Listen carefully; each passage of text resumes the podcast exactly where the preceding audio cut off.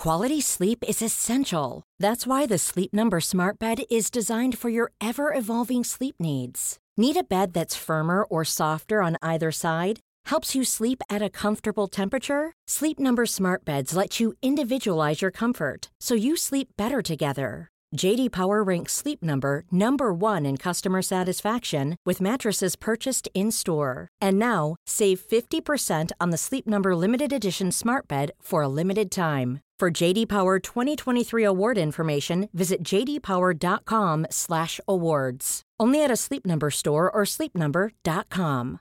Hey, I'm Ryan Reynolds. At Mint Mobile, we like to do the opposite of what Big Wireless does. They charge you a lot, we charge you a little. So naturally, when they announced they'd be raising their prices due to inflation, we decided to deflate our prices due to not hating you. That's right. We're cutting the price of Mint Unlimited from $30 a month to just $15 a month. Give it a try at mintmobile.com slash switch. $45 upfront for three months plus taxes and fees. Promote for new customers for limited time. Unlimited more than 40 gigabytes per month. Slows. Full terms at mintmobile.com.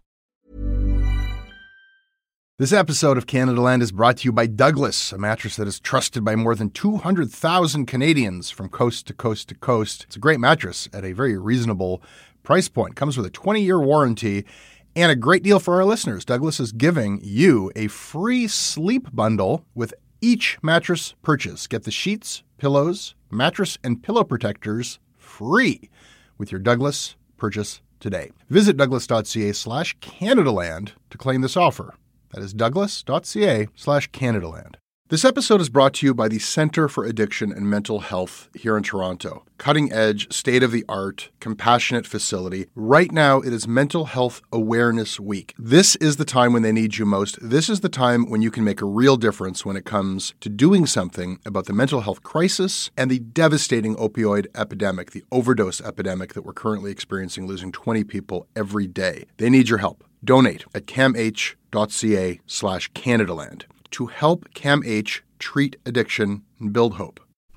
This episode of Canadaland is brought to you by Sonos, makers of the new Sonos Beam. This is a smart, compact soundbar for your TV. It is compatible with Amazon Alexa for easy voice control. It delivers crystal clear, richly detailed sound. Pre order the Sonos Beam now at Sonos.com. Start your home sound system today. And this episode is brought to you by HelloFresh, the meal kit service dedicated to making cooking fun, easy, and convenient. Every week, HelloFresh makes delicious recipes with step by step instructions designed to take about 30 minutes for everybody, whether you love to cook or whether you are a novice cook. You'll get 50% off of your first box when you go to HelloFresh.ca slash Canadaland. Use the promo code Canadaland when you subscribe.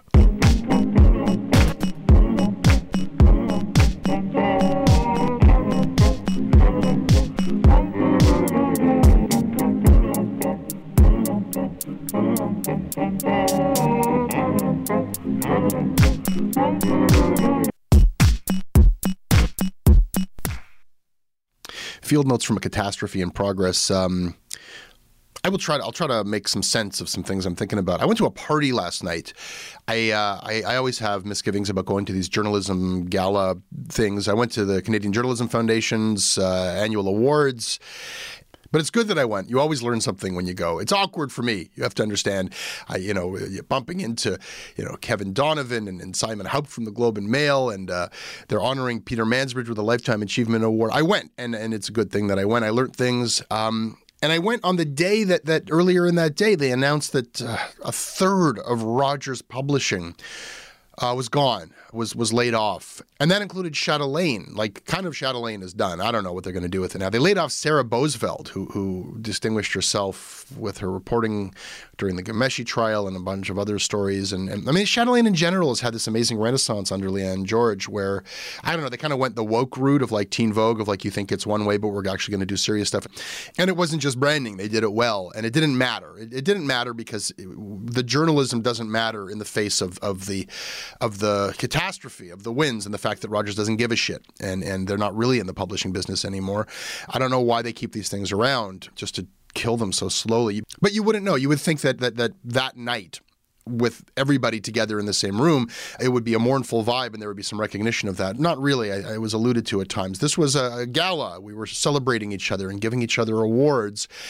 And it's good to go because you learn things. I learned that uh, BuzzFeed Canada is, is gone I mean, it's still there. There's still an office. There's still people at BuzzFeed uh, working, but they're not working on Canada. You know, uh, this was a couple years ago. This was part of the the new guard was that BuzzFeed had, had reporters in Ottawa and they'd set up shop here in Toronto and they had a bunch of really good people working. But that whole team of of uh, former Canadaland editor Jane Lytvynenko and and Craig Silverman and Lauren Strapagiel and Scaachi and Ishmael and everybody over there and uh, Elamin, they, they they don't cover Canada anymore. I mean, they do like sometimes if they feel like it, but it's not anyone's job. The first thing was they pulled their Ottawa reporters. You remember that, and then and now no one is really on the beat of Canada at BuzzFeed. So there is that doesn't exist really, and there were Vice people there, and I don't know what's going on there. It's in some weird holding pattern, and you know they're trying to just stop a total catastrophe, and they gave everybody promotions and raises. But you know they're all polishing their resumes and waiting for the other shoe to drop. Everything is is really in rough shape. I found out, you know, like Toronto Star, they got rid of their internship program, and there's like three demoralized interns left. No no jobs waiting for them. I don't believe at the other end of that internship. Those three interns are the Toronto Star's breaking news department. Okay, so anything that happens this summer, those three demoralized interns, that, that, that is the biggest newspaper in the country. That's the breaking news department. So it's grim, it's grim, it's desolate, and and you know what else is new, right? Uh, when, when can you go to a Canadian journalism event when it doesn't feel like that is the in the background is doom and gloom, and we just make gallows humor jokes about it, and and in fact it's not even like we're in pain and ignoring it. We're kind of distracted with this manic energy you wouldn't know that anything bad is happening because it's actually never been more exciting. I mean, it is just a thrill a minute if you are into this kind of stuff, if you are looking for what's what's happening next, if you are a news junkie, if you're in this business, these are the best of times, right? I mean, Doug Ford, I mean, after that like head spinning election, we're just thrill a minute, right? All the twists and turns and now what a gift. What a gift to the Toronto Star. Doug Ford, I mean, just sorting through the scandals that came out during the campaign is, is enough for another year's worth of headlines. And public interest in this stuff has never been higher. It does not feel like some kind of graveyard. It feels very exciting. It feels very exciting, of course, because right now we're in the midst. Forget Ontario. We are in the in world news right now. Canada is where it's at, and everybody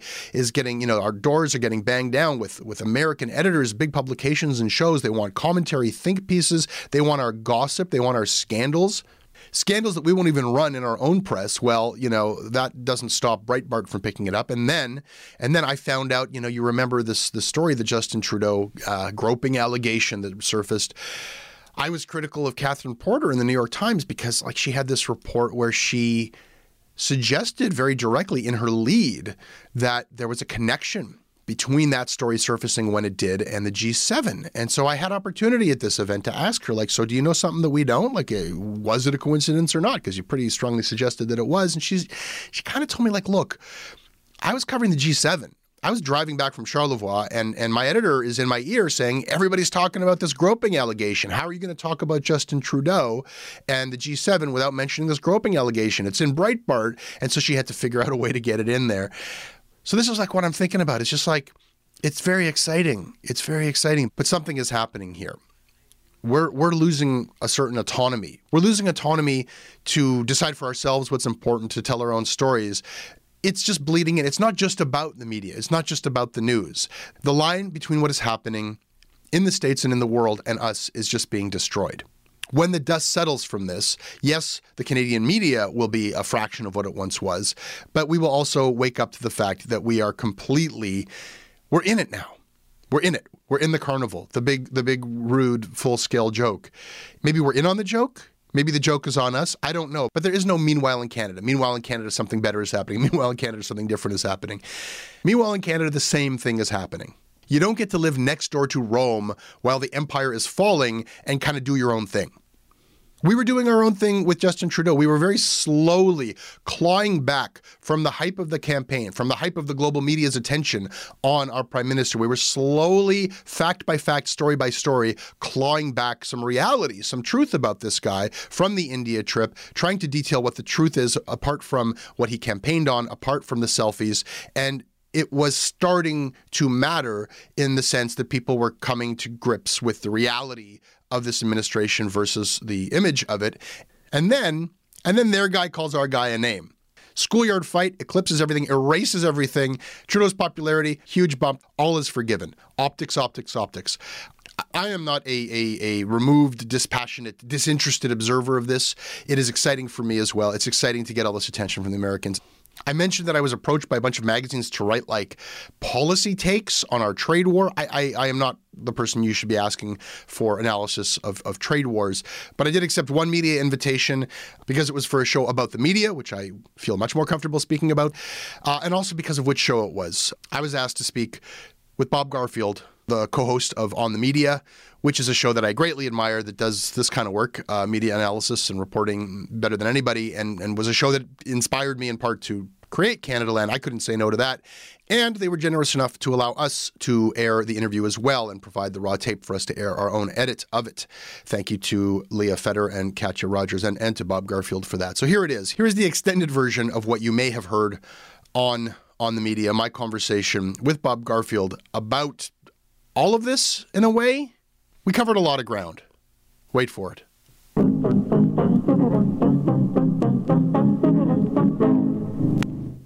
This episode of Canadaland is brought to you by Melanie Romer Noel, Jonathan Lavoie, Robert Lutner, Ramanan, Andrea Fraser Winsby, Brandy Quaber, Ryan Osborne, and Matt Park. Hi, this is Matt from Guelph, Ontario. The reason I support Canadaland is that Canadaland's found a way to break out of the Toronto news bubble and find interesting stories from across the country to dig into and explore. This episode is brought to you by the Center for Addiction and Mental Health. Right now, there is an opioid crisis. Right now, there is a mental health crisis. But right now, it is Mental Health Week. And what that means is you can do something about these crises. You can help people, you can help CAMH save lives. They offer treatment with dignity, and they are doing cutting edge research. I don't know if anybody listening to this is untouched by this crisis. You can see it in the downtown of every city in this country. You certainly feel it in Toronto. This is not something happening to other people. These are our friends, these are our communities, our families. We are all touched by addiction. We are all touched by the mental health crisis, and we all share responsibility to do something about it. Helping CAMH is something you can do about it. Help change mental health care forever. Your support will help CAMH build a future where nobody is left behind. Donate at camh.ca slash Canadaland to help them treat addiction and build hope. This episode is sponsored by BetterHelp. Uh, it's amazing the things that we tell ourselves to talk ourselves out of getting help. Anybody who's actually gotten help knows that the process of getting things off your chest, of taking your stressors, your problems, and just like not letting them be bottled up, working through just conveying them to somebody, half of the battle is just doing that. You unburden yourself. And you know what? If you have a real mental health professional, no, they don't have magic bullets or magic words that make it all go away. But often they can help you see things a little bit differently and guide you to strategies or tools or to a new perspective that actually does help. As the largest online therapy provider in the world, BetterHelp can provide access to mental health professionals with a wide variety of expertise in mental health. Because you listen to this podcast, you get 10% off of your first month at betterhelp.com slash Canadaland. That's betterhelp.com slash Canadaland. And this episode is brought to you by Larb. Have you had Larb? Larb is delicious. I thought it was a Thai dish. It's actually uh, the national dish of Laos, I have learned today. Larb is like this uh, chopped meat and vegetable salad that, that you eat in these crispy lettuce wraps. Delicious. I'm speaking today of beef larb salad wraps with green rice and toasted peanuts. I do not cook Laotian food in my home. I have not done so before. With HelloFresh, you can start doing this. This is how I like to eat this time of year. It's such a fresh summer dish, and you can make it in 30 minutes or less, and they'll just send everything you need to your door. It is a lot healthier than takeout. It is nice to cook. It is nice to cook without having to do meal planning or to shop or to throw things out. So, what are you waiting for? Get your first HelloFresh box now. You'll get 50% off because you listen to this podcast. Go to HelloFresh.ca slash Canadaland and use the promo code Canadaland. This episode finally is brought to you by Sonos. They have a new smart speaker It is the Sonos Beam. I want one. This is a smart, compact soundbar for your TV. It is compatible with Amazon Alexa for easy voice control. It delivers crystal clear, richly detailed sound when you watch movies, when you watch TV, play video games. You could play music, podcasts, whatever. I have two Sonos One speakers. The Sonos Beam is compatible, and then you've got speakers that you talk to and that talk to each other, and you can just move sound around your house wherever you want. Now you can watch TV and movies with the same crystal clear sound that you get from your Sonos One, and you can just send You're going to go to the other room, get a snack, send the sound over to the kitchen. Don't miss a thing. Come back. The Internet of Things is is with us, people. It is here right now. Get your home wired and and listen with good speakers because they are better than bad speakers, and everything sounds so wonderful from Sonos speakers. Pre-order your Sonos Beam now at Sonos.com. Start your home sound system today. Hey, it's Bob Garfield. How are you? I'm okay. How are you doing, Bob? Splendid, thank you. Um, so uh, we have this cockamamie set up here in our studio where we're talking to you by Skype, and therefore we our producers have no means of actually speaking to you because of our studio setup. So I'm going to do the work that they ordinarily do and ask you, Jesse, to tell me what you had for breakfast. You must know as well as I do that journalists have terrible nutritional habits. How much coffee did you have uh, this morning? You probably get more tape. And you know as well as I do that nobody gives a shit about anybody else's diet, but we do now have your voice on tape and the levels are all good. Excellent. Yeah, are you rolling? Yeah, rolling over here. All right, here we go. And I'm Bob Garfield. Canada, our rugged and even keeled neighbor to the north. Progressive, peaceful, and too small to really much matter in the hurly burly of global affairs. Until last week, when Canada apparently found its way into the axis of evil. In the midst of a public feud about trade tariffs and a fraught G7 summit, the President of the United States accused Canada of threatening our national security, and he personally attacked Canadian Prime Minister Justin Trudeau as a, quote, meek, mild, and weak liar. Yes, Donald Trump called someone else a liar. Get your mind around that one. Meanwhile, the episode has suddenly reminded the U.S. press to the presence of a hostile power on our northern border and awakened a slumbering, frosty nation in defense of its reputation. Jesse Brown is a Canadian journalist and the host of the Canadaland podcast. Jesse, welcome to OTM. Bob Garfield, how are you? Splendid, thank you. Okay, so it started with a tariff imposed by Trump on Canadian steel and aluminum, which apparently was a uh, tit for tat reaction to Canadian tariffs on American dairy products, right? This is so, and it pains me to say it, but Canadian tariffs on dairy products probably not a great thing. And Trudeau was even signaling that he had some flexibility there. Uh, because it is kind of naked protectionism on Canada's part uh, in, in support of its domestic dairy industry, which not only blocks American exports, but makes the cost of milk for Canadians uh, unusually high, right? I never thought I would be speaking with an American about supply chain management, which is a uh, obsessive preoccupation here in Canada. But yes, we have this absurd scheme here. Really, it has a minuscule effect on on Americans and even on American farmers. But Canadian consumers pay much more than they should for, for milk and cheese because of this protectionist measure, and it's it's been something that I think the trend has been moving towards. You know, eventually doing something about until this happened. And I guess we should note that it's not as though that this protection regime is supporting the mom and pop farmers, but it's agribusiness that is the principal beneficiary of th- these kind of uh, trade policies. So Trump necessarily wasn't necessarily wrong, although on our side actually we offer similar protection to big sour cream. But the president didn't frame this as retaliation for protecting your dairy industry. He framed it as a national security issue, as if you had like five armored divisions poised on the borders of, uh, you know, Washington, Minnesota, and Maine.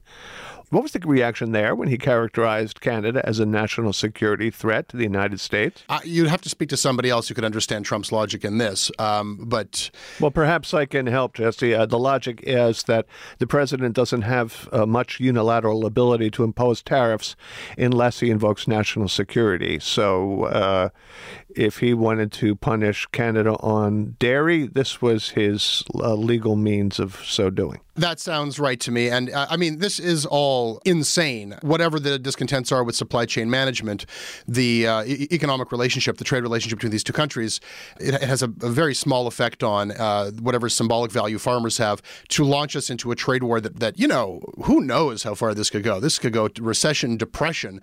He's playing with, if, if you believe our uh, Minister Chrystia Freeland, uh, with the order of the world itself as it has existed since World War II. And in terms of domestic Canadian politics, has also had some unintended consequences, which is sort of to buoy the political fortunes of Justin Trudeau, who had, you know, who had faced some uh, reputational problems of his own with the Canadian electorate before Trump called him out. You know, where was Trudeau in the public's view before and and, and what has happened as a consequence of this skirmish? Uh, he was at the low water mark of his popularity, and this was a gift from the heavens uh, for Justin Trudeau and uh, his support and electoral chances. Following a disastrous trip to India, in which uh, he made something of a jackass of himself with frequent costume changes, but more more seriously imperiling our relationship with India in allowing a uh, would-be assassin and convicted criminal. Uh, this we, we, could go down a rabbit hole of Khalistani Sikh Canadian politics, but there there was an affront to the government of India that made Trudeau's uh, prime minister's office looked like a bunch of amateurs. And then this happened, and everyone has just fallen into line completely to the extent that not only has our own Canadian off brand version of Donald Trump, uh, Doug Ford, who who's just elected the Premier of Ontario, conservative politician who has come into line in support of uh, Justin Trudeau, as has Andrew Scheer, who's running the Conservative Party, and to, to the point where he's kicked out of his shadow uh, uh, cabinet uh, Maxime Bernier, who was an opponent of supply chain management. So it is now so forbidden to want to take down these dairy protections that you, you can't even be on the team of, of Justin Trudeau's opponents if you stand for that anymore. Okay, so that was a very good answer to my question. However, for my audience, it was so kind of in the weeds of Canadian policy and politics that I am going to start over on this line of questioning. Please forgive me. Um, Trudeau's reputation uh, had really been uh, waning until this episode, and I, I guess the the beginning of what appeared to be the end of his uh, his domestic popularity was this trip to India, where among other things he and his family dressed up in uh, traditional Indian clothing uh, uh, at a visit to a Sikh temple and looked as if they'd been costumed by the designers of the It's a Small World ride at Disney World. Uh, and, and, the reaction to that was, uh, was not good. But then this came and it's completely recast everything to the point where this is uh, being talked about, even by you know columnists who are frequent crit- critics of Justin Trudeau, as the moment where he became sort of this elder statesman and found his voice as a, as, as a leader. Uh, so this this was definitely a gift from from Donald Trump to Justin Trudeau. Yeah, it's kind of like they say about Elvis Presley that death was a great career move. Being in the target of Donald Trump's ad hominem was c- kind of a magical event. You might say a clemency for Justin Trudeau in the court of Canadian public opinion. Now, why is that? I mean, f- for starters, it doesn't change his previous buffoonery, if that's a fair description of his episode in India. And it doesn't change the fact that Canadians' protectionism really is an issue. It just seems to be that the public has circled its wagons around him in the face of foreign criticism. That's absolutely accurate. To Canadians, whatever our domestic issues are, everything gets overshadowed by our relationship with America. And if there is an opportunity to stand up to America, to look like you are not going to take any any guff from this president, it, it, it sort of becomes, you know, it, no pun intended, it trumps everything else. Your listeners should know the version of this story and the way the media is portraying Justin Trudeau in the United States is very different than uh, the reaction here in Canada. Of course, we get both because we consume your media as much or more uh, than we do our own. But when I look at what your late night uh, comedians are saying about Justin Trudeau, or if I read Adam Gopnik waxing on in the New Yorker and, and strapping on his, his hockey skates to be conveniently Canadian, or any of the other coverage, he's striking the pose of the super nice guy, the dreamy boyfriend. Like, would you really pick a fight with this guy? In his appearance on Meet the Press, uh, where Chuck Todd uh, even said to him, you sound like we've hurt your feelings. You, like you sound jilted. How could you hurt nice Canada and this nice boy Justin? Is the the, the, the, the, story that's being told in the states? And how could Trump do this? And what a bully! Here in Canada, it's a much more tough guy narrative that that uh, we sort of dust off these uh, horrid narratives of LBJ grabbing uh, Lester Pearson, former Prime Minister Lester Pearson, by the lapels when he dared to speak out against the Vietnam War, or or Nixon calling uh, Pierre Trudeau, the first uh, Prime Minister Trudeau, an asshole, and and Pierre Trudeau responding uh, with the bon mot of uh, "I've been called worse things by better people." We love nothing more than instances where our uh, civilized and sophisticated prime ministers take a stand against American thuggery. So that that has eclipsed all else. But of course, as you say here, Trudeau has been seen as sort of the great smart hope a political leader who actually knows things, in addition to being unusually attractive. He is an unusually attractive gentleman. And so the, hence his matinee idol status here. Perhaps we are less aware of his gaffes and and errors and inconsistencies. Uh, the media here are, are just way too busy c- comparing him to our president. How does this all shake out? Does this event clarify Trudeau's Trudeauness for Canadians and Americans both? No, it's just muddled the issue completely. I mean, you, you bring it up uh, very well. Trudeau has very effectively positioned himself as sort of uh, the anti Trump and Canada's answer to Trump. Of course, that's not true. We elected Trudeau before you elected Trump. He was Canada's answer, uh, our copycat answer to Obama. Our answer to Trump, we do things, the same things you do a few years later. Our answer to Trump is Doug Ford, who's just elected Premier of Ontario, um, who's very much ran a Trumpian campaign. So, uh, you know, your, your president has a bully's instinct for weakness. And picking on the fact that Justin Trudeau has a couple of different versions of himself that he peddles is an accurate criticism of our prime minister. Can those two visions be consistent? I, I don't think so. And I'm going to I'm to tell you about something that happened uh, as we came into this uh, m- much larger media scrutiny uh, w- with this this conflict. Uh, a story that had been peddled to Canadian media about an 18 year old allegation of, of a groping of that Justin Trudeau uh, uh, was quoted as apologizing to a reporter 18 years ago, and he's a very young man at a music festival in British Columbia. The Canadian media turned up their nose at the story. It was too thin, too old. We don't know what happened. Uh, but of course, Breitbart ran it. Uh, after it showed up on Twitter. And then it was a hop, skip, and a jump to the New York Times. And so now we have this Canadian media sphere that won't even touch stories like that, but anyone can get that news and, and, and not necessarily the most factual or responsible versions of it through through American media. Essentially, we have been given a ticket to your circus, and it's not refundable. yeah, we should end it there uh, because it's such a great line. However, or I, I must proceed. The uh, b- before this whole tariff and G7 episode, Trudeau's reputation wasn't damaged for no reason. It, he was the victim of his own acts of omission and commission. And now, yes, the public is rallying around him, but do you believe that the, the press which have been, you know, the channels for all the the damning information about your prime minister, has softened up on him as a matter of I don't know patriotism, national pride. Without question, all of the criticism uh, has has evaporated, and and uh, Canada has sort of fallen into line behind its prime minister.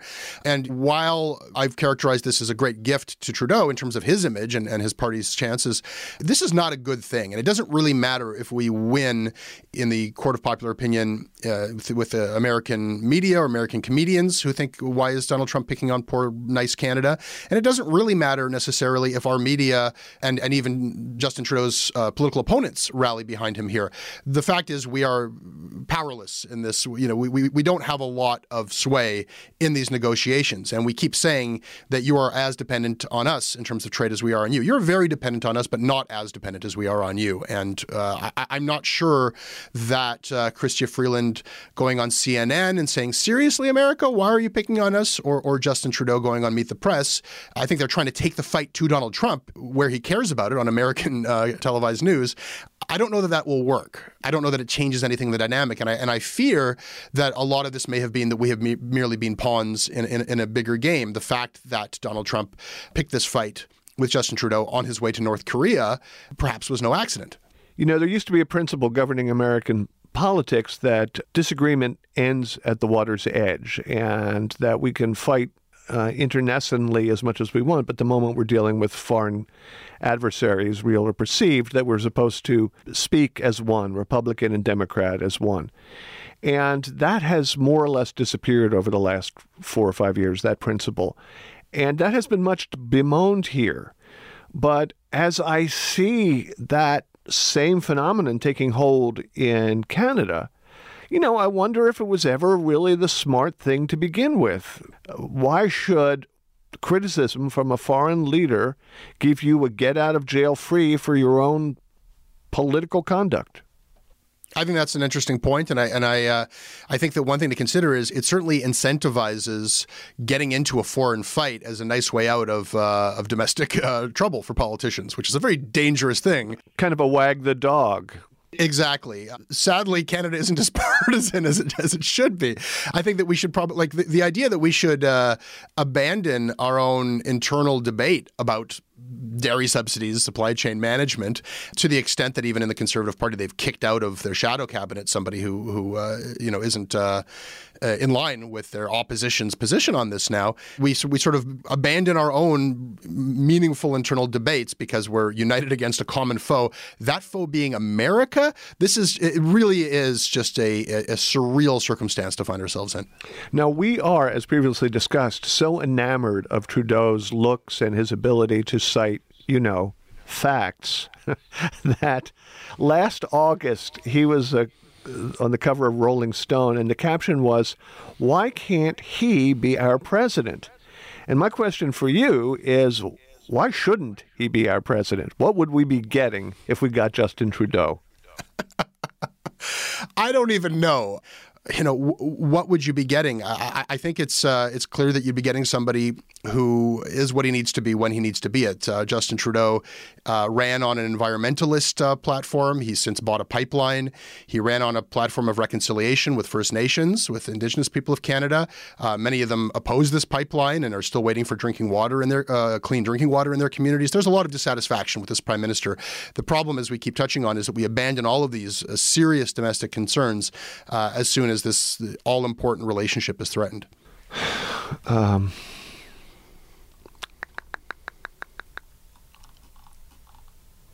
trying to figure out a way out of this conversation, which is a, a statement I've just made that sounds worse than it means. I don't mean I'm trying to. I take no offense. We need a good out point. Uh, how about um, I'm just going to try this. Um, you know, uh, we we did the introduction with all of the tired old uh, Canada tropes. So since we began that way, I suppose I should end end with um, some surprise that this whole episode didn't end in the most classically Canadian fashion. What would that be? That is Justin Trudeau tweeting to the president, "Sorry." All right, yeah, that didn't work. As you did not laugh uproariously, uh, I guess we'll have to have to go in a different direction.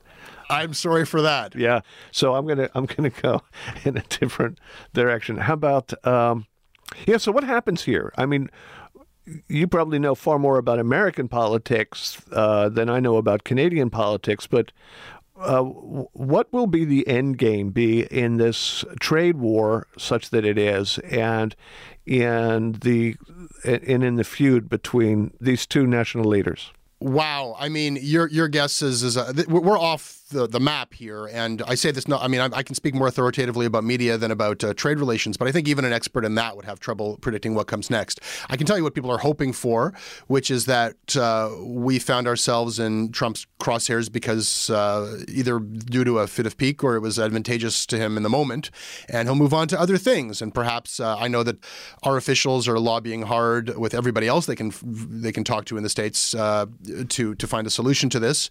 And as long as we can give give a, a, a face-saving way for uh, the Trump administration to get out of this, perhaps we can we can salvage the vast majority of our trade relationship with you. But historically, uh, you know, this is a, an incredibly reckless gambit on Trump's part, and and this is playing with fire. It's playing with with the the the economies certainly of Canada, but also of America. And could this end in recession? Could this end in d- depression? Like it's it's not without historical precedent. All right, Jesse. Thank you very much. It's been a pleasure. Thank you. Jesse Brown is a Canadian journalist and host of the podcast Canadaland. Give me five seconds of nothing, please, Jesse.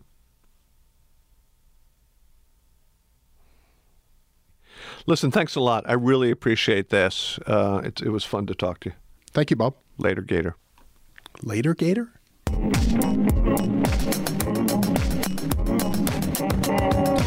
That is your Canadaland show. I hope you enjoyed it. Email me, if you will, at jesse at CanadaLandShow.com. I read every email that you send me. We are on Twitter at CanadaLand. Our website is CanadaLandShow.com, where we post original stories and we have hundreds of free podcasts for you to check out. This week, check out the season finale of Canadaland Commons. It is going to be a great episode of Commons, and tickets are going very fast for the Imposters season finale performance. This is the culmination of Aliya Pabani's year long effort to learn how to do comedy and make people laugh. She's going to get on stage and she's going to do a set, and before she does, other comedians are going to make you laugh. It is June 23rd in Toronto at Second City, just go to Eventbrite and search for The Imposter, and you will find tickets for this June 23rd, The Imposter Live. Our crowdfunding site is patreon.com slash Canadaland. Our managing editor is Kevin Sexton. Syndication is by CFUV 101.9 FM in Victoria. Visit them online at cfuv.ca. And if you like what we do, please support us on Patreon.